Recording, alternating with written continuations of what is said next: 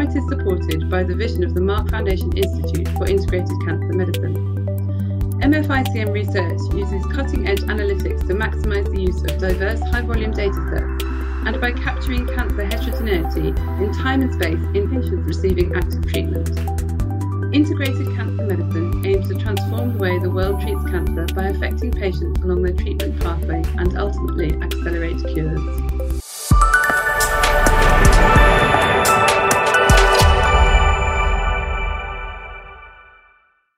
Have with me Dr. Sarah Welsh and Mr. Tom Mitchell to talk about their translational research and how it has helped to determine cancer genetics in renal cancer. Sarah Welsh is a clinical consultant in the Department of Oncology at the University of Cambridge, specialising in urological malignancies. Tom Mitchell is a clinical scientist fellow at the Wellcome Sanger Institute, specialising in understanding how kidney tumours initiate, evolve, and evade treatment. He is also a consultant urologist at Addenbrooke's Hospital.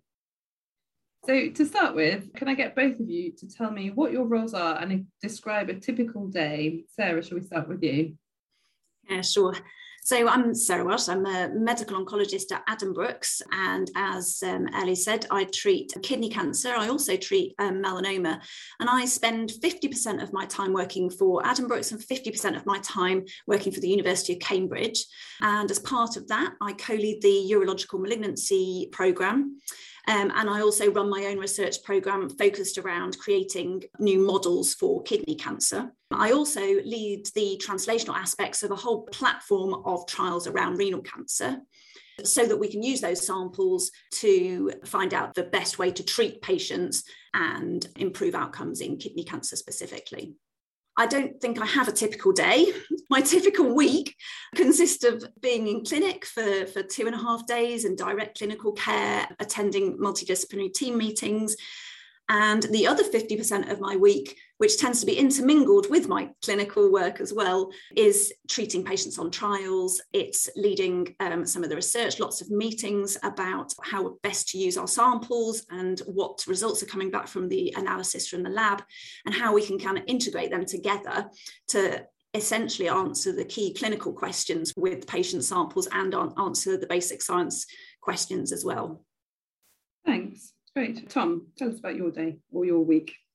I guess similar to Sarah, I don't really have a typical day. I'm fortunate to be funded by both Cancer Research UK and the Royal College of Surgeons, and that, and that enables me to split my time between my clinical work, uh, where I specialise in the surgical treatment of patients with kidney cancer at Addenbrooke's Hospital, and then the rest of my time I'm at the Wellcome Sanger Institute, where I'm trying to understand how these kidney tumours start off, how they grow, and how eventually they may evade treatment in the future.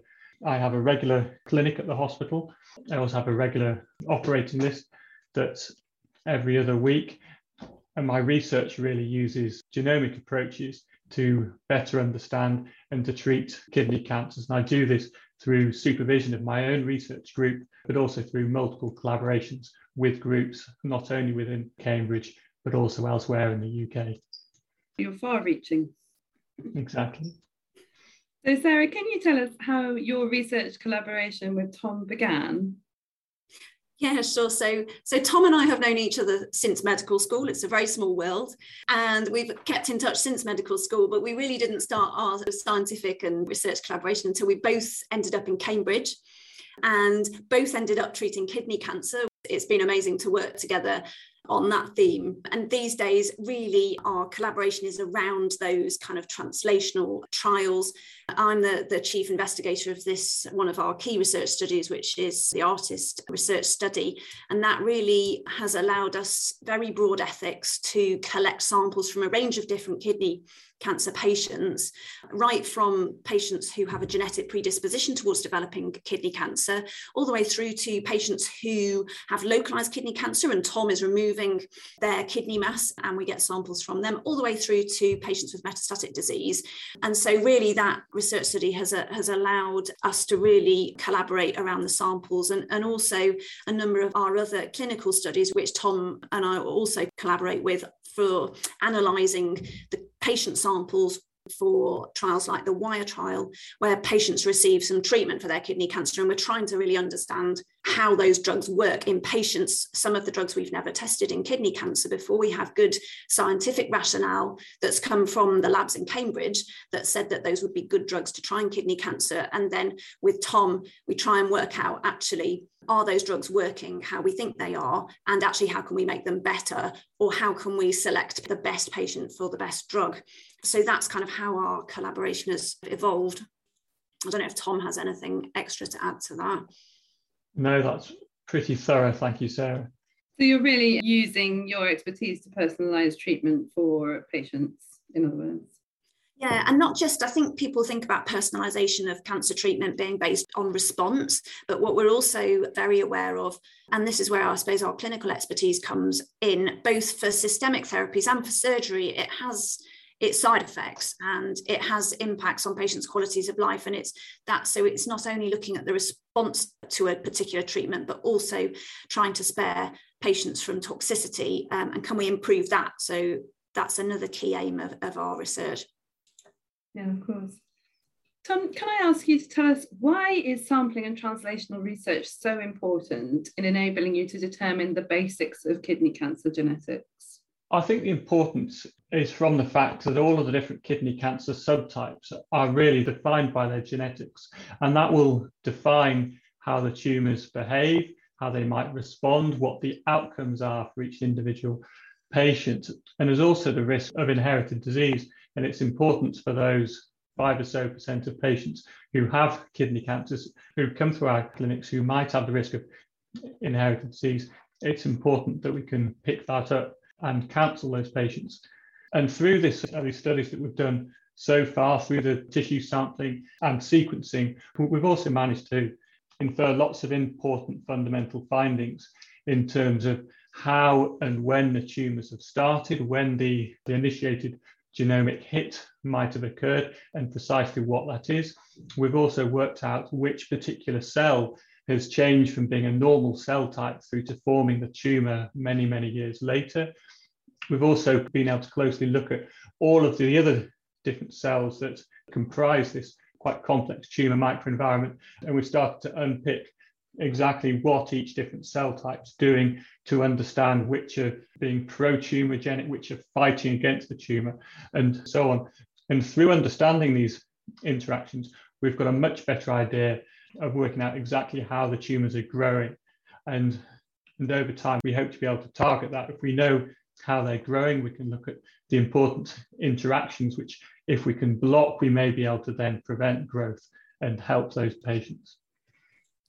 That's so interesting. So you're looking at the whole picture of a disease and a tumour, not just one particular aspect, but bringing in so many different data points.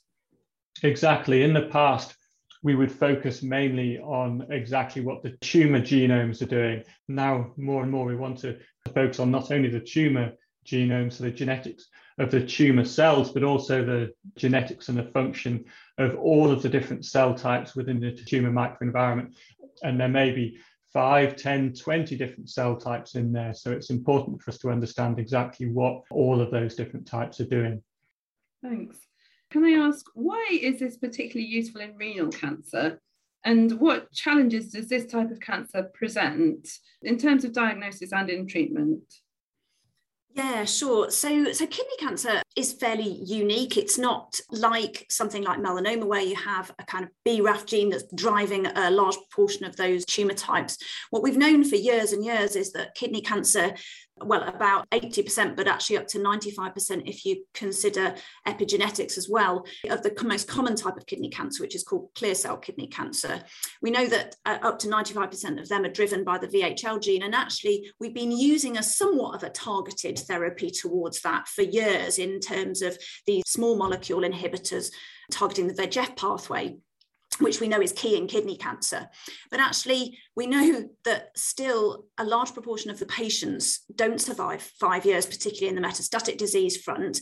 And what has become clear is that there really aren't perhaps clear genetic drivers in terms of things that we can actually target. So, from a systemic therapy point of view, I'm kind of interested in looking and finding signatures of who is going to respond to the particular drugs or can we choose which particular drug is more likely to work. But actually in kidney cancer, unlike many of the other tumours, we're not probably going to find that within the DNA. And what we've realized is that we're looking in the RNA. And Tom's work using single cell RNA seq and some of his really novel techniques have really allowed us to explore that. And actually, where we're now heading with kidney cancer is actually really basing perhaps treatment and follow up on the RNA signatures that are within the tumors. And that those RNA signatures, as Tom alluded to, are not just driven by the tumor cells themselves, but also by all of those other cells which are within the microenvironment and also what's the impact or the influence of the actual patients and their genetics, and also things like the microbiome and all of those other things that can feed into it. So it's quite complex in kidney cancer, and there hasn't been an easy answer. And so, really, that's why kidney cancer has presented issues to us, but is why it's so interesting. Yeah, that makes sense. And for the listeners and for me, can you just explain the difference between DNA and RNA? So, the DNA is the genetic information that's encoded into each of our cells. It's the book by which the cellular function has been written. The RNA equates to what the cell does with that information, so which genes and what the function or what each cell specific function is. And that's related to the DNA, but it's also related to the history of that cell and the environment it's been put under. Okay, that's really great explanation. Was that helpful? Yeah, really helpful. So much better than I would have answered it. Thanks, Tom. And if I can throw the question out to you, why is this particularly useful in the treatment arena of cancer and what challenges does this type of cancer present? So I would I would extend what Sarah said, but also I'm interested in as a surgeon in the patients who undergo surgery, obviously and who should undergo surgery. We see lots of patients who have small renal masses. These are kidney tumors that are less than three centimeters in size. And it's hard to predict who has a small renal mass, who's going to have a problem with that in the future, which of those are going to grow and which of those in five or 10 years' time are going to be problematic, and therefore which ones we need to operate on. We often see them in patients, particularly in their 70s and 80s and sometimes 90s. And it's clear that we don't need to operate on all of these tumors. We don't need to treat them all, but some we really do need to. And if we could have a better way of predicting response, then we could have a, a much more accurate personalized medicine. Yeah, that makes sense, of course. Can I ask? So, you've mentioned a couple of trials already. Have you treated any patients in real time, or is this all still in the research setting? So, some of our, our studies are research studies, and as such, really are focused on collecting the actual samples from patients and using them to inform the research and, and vice versa. But we have got an ICM trial called the WIRE trial, which I've mentioned before, which, which is a window of opportunity trial. And that uses drugs that we have identified from the research setting based on the, the genomics of the tumours that have been looked at, particularly work that came from Athena Matakidou with mouse models, genetic models of kidney cancer. And out of that, that identified that kidney cancer, unlike what we might have expected actually from looking at just the DNA, it shows high levels of genomic instability and actually inhibitors which inhibit the DNA damage repair pathways we think may be helpful. And so actually that trial's ongoing and we're testing those DNA damage response inhibitors in combination with these VEGF tyrosine kinase inhibitors that we've used for, for a number of years. And we're trying, as well as with immunotherapy, which targets obviously those immune cells, those other cells in the microenvironment of the tumor that we think are also important. So, although we're not selecting patients specifically based on a particular genomic criteria at the present time, certainly the research um, and the basic science has influenced our choice of what inhibitors we put into the clinic. The other thing is now that what we're setting up is a different trial to extend that work, and that will be based on actually the RNA molecular signature that have been identified. But that's all in setup at the moment. It's very exciting. And, and as with all clinical trials, you have to go through all the, the funding and the ethics. So really, we're sort of on the cusp of using that precious research to have a direct impact on patients.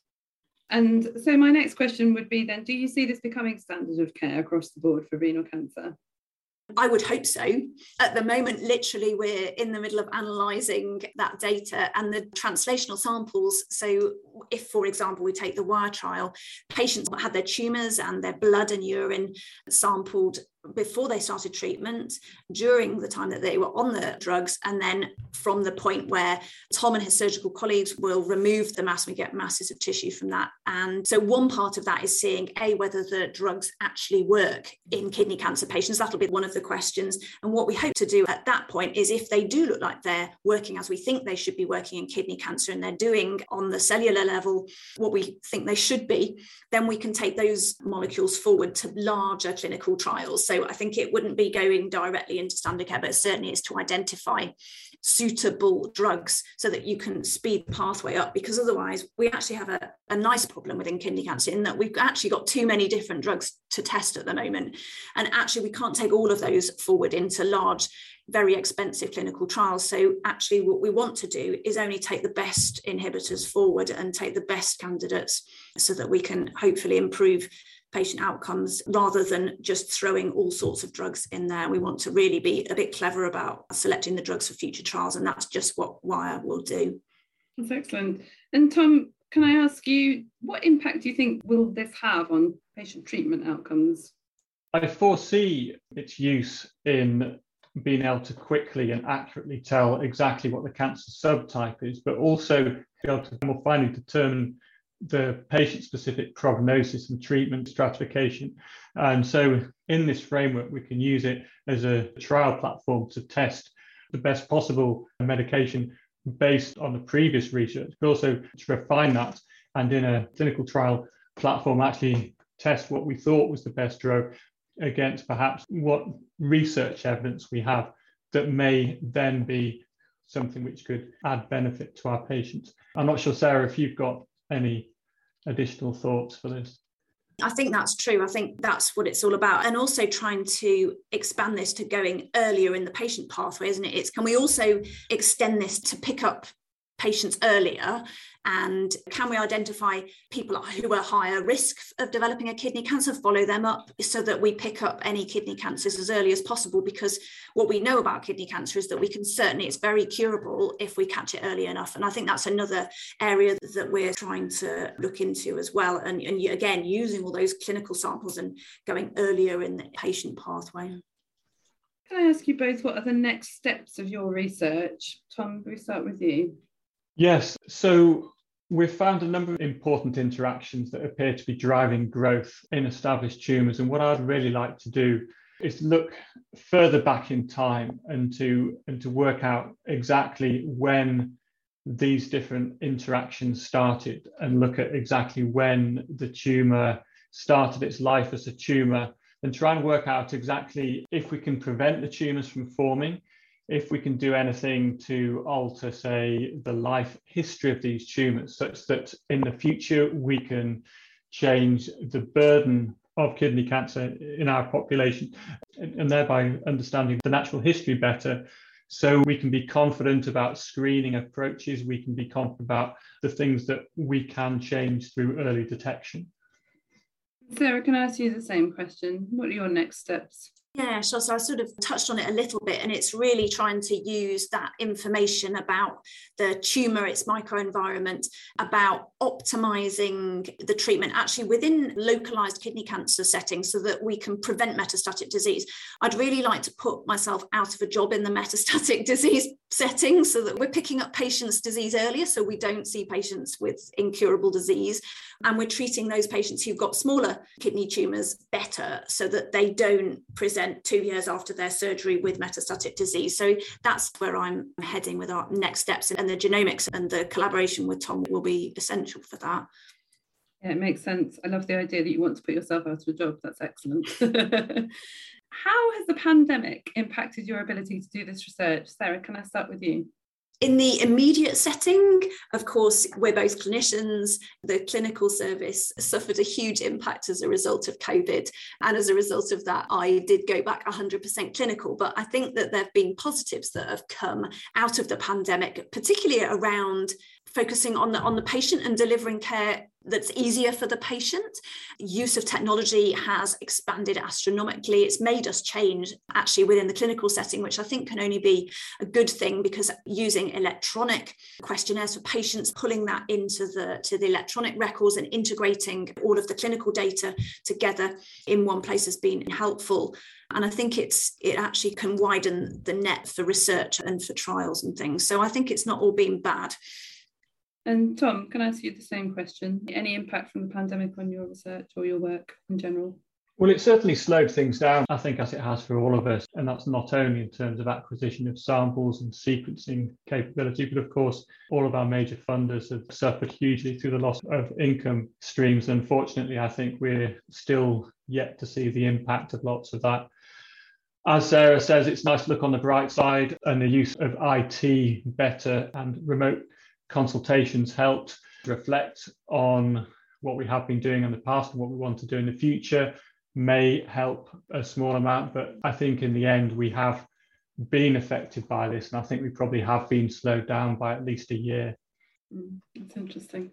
Where do you see so we talked a little bit about your next research steps in the immediate future. Where do you see your research taking you in the next sort of five to ten years? Sarah do you want to go first Yes, I would love to be in, in five to 10 years, be using these RNA signatures. And in addition to RNA signatures, actually be able to use more information about the tumour microenvironment and perhaps factors that are um, specific to each patient, as well as all the clinical factors that we currently use to choose which patient should have which treatment and which the, that best drug is for that patient or what's the best management strategy.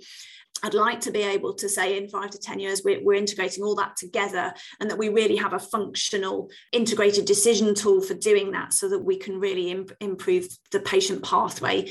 And that also includes perhaps not treating patients if actually that's not going to be the best thing for them actually and if their tumor is is not going to cause them a problem in the long term then that's really useful information too. So i hope that it will be much more of an individualized treatment pathway for a particular patient and that actually we we improve their quality of life as a result.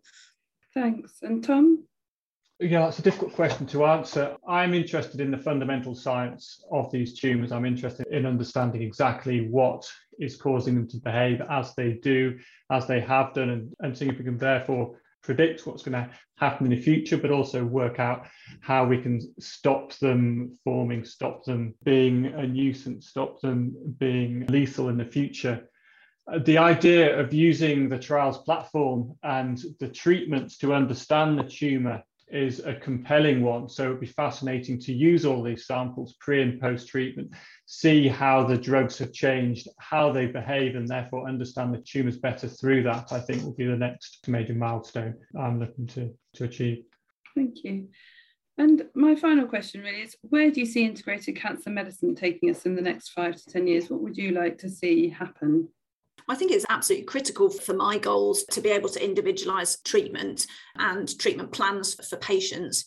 I'd really like to see that all of those different data sources, all of the genomics, all the RNA, all of the histology, all of the clinical data, and the imaging as well, I think will be really important to integrate together. And I think ICM can really help us do that and really drive that forwards because I think that's what we need is a bigger picture of the patient in order to be able to optimize our treatment for them.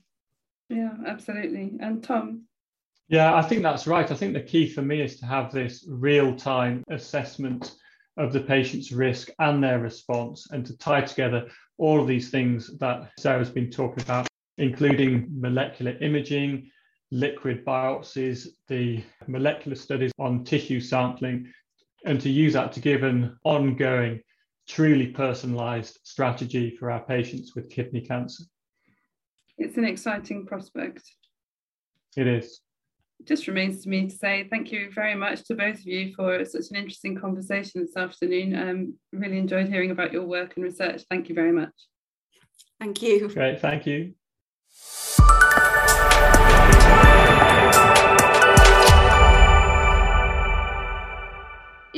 Find out more about the work of the Mark Foundation Institute for Integrated Cancer Medicine, please visit our website at www.integratedcancermedicine.org, where you can find details of the ICM vision, all the current research, clinical trials, resources, publications, and team information.